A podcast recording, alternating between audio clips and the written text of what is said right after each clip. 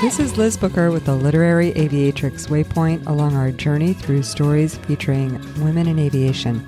This one is from season 1, episode 28, in my interview with Carole Hopson about her historical novel about the life of Bessie Coleman, A Pair of Wings. In it, she talks about the two major themes that serve as the backdrop of Bessie's story in the novel and shares a little bit about her aviation background.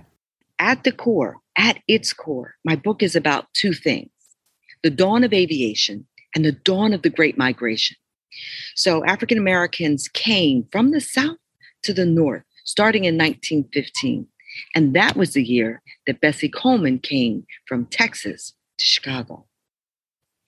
And the research in writing the book was just, it was fascinating to me. I enjoyed um, the research as much as I did the writing. And so I spent 12 and a half years writing this book. 12 and a half years. Wow. When I started the book, my children were, um, let's see, they were probably about four and six. So here, years later, they're 16 and 18. Isabel Wilkerson, who wrote The Warmth of Other Suns, a book that I read incredibly closely because it really was some of the first work on the Great Migration. She did a, such a superb job. I heard her speak here in uh, Martha's Vineyard once, and she said, if my book had been a baby, it would have come out a middle schooler. And I add to that, and I say it would have had a backpack and some shoelaces and homework. so, um, so I so writing the book was its own journey. It was its own journey, and the stick to itiveness that you had to have because across that period of time, I went to ExpressJet Airlines and learned how to fly the Embraer 145. And then I went to United Airlines, where I am now, and I fly the Boeing 737. So there were training programs. There was a probationary year. There was all of that. And it was just, um, I had my own journey while I was following hers. And my goal with the book is book, movie. Why? Because I love a good movie.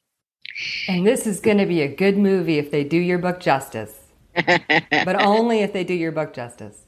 And I think to your point, that's why I'd like to stay involved some. So, for example, Bessie flew World War One airplanes.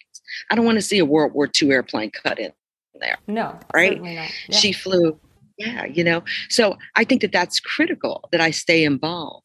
Um, some of the some of the um, wardrobe is very iconic because she went and had her own uniform made. What would it look like? What would this uniform look like on a woman? What would it look like on a Black woman with hips? What is she going to look like? How will she present herself? Just as she was so different 100 years ago, I am different now.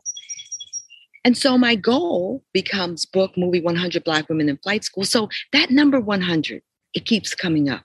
Why? So 100 years ago, June 15th, 1921, she flies an airplane. She gets her certificate. She earns it in France. Why? Because no one in the US will teach her to fly. And so here she is, learning how to fly in a different country, which means embedded in that sentence is she has to learn how to speak French in order to learn how to fly. So her French is not just conversational, it is understanding, it is writing, it is speaking. And it is doing so in a discipline that's 100 years old. And so, what are my travails? What are my complaints? What are my difficulties in life? I think that I can supersede them. I think I can manage because I had her as an example. Back up a little bit. So, you didn't start flying when you were in your 20s. Tell us about that. What were you doing before and how did you come to aviation? Thank you for that question. So, I talked about when I wanted to fly when I was four, but I didn't take my first flight lesson until I was 34. I learned of who Bessie Coleman was when I was 34. So, thank you for the backup. roll the tape back. I knew that this is what I wanted to do. So, before I just quit my job, I went to a Women in Aviation convention and I went to an organization of Black aerospace professions, Professionals Convention. At the former, I met a woman named um, Jenny Beatty, Captain Jenny Beatty at American Airlines. Love Jenny.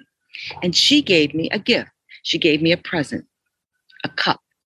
And on this coffee mug, a, a coffee mug, was a picture of Bessie Coleman, that same iconic photograph that's on the front of my book. And that's the reason why it's there. And on the back, there were two paragraphs about her life. I stood there in the middle of this convention, women going back and forth. In this moment, I realized that there was this amazing woman whom I had never known or heard about. At this convention, Jenny said to me, You know, I think you can do this. It will require plenty of sacrifice. Most of it's going to be financial. So I met my husband, at the time boyfriend, and he said, We were at a dinner, and he said, Tell me, what is something that you want to do more than anything? And I said to him, If I tell you and you laugh, you will never get any of this. Good for you. and he's, Oh my goodness, what in the world do you want to do? And I said, I, I first time in my life I said it, I want to fly an airplane.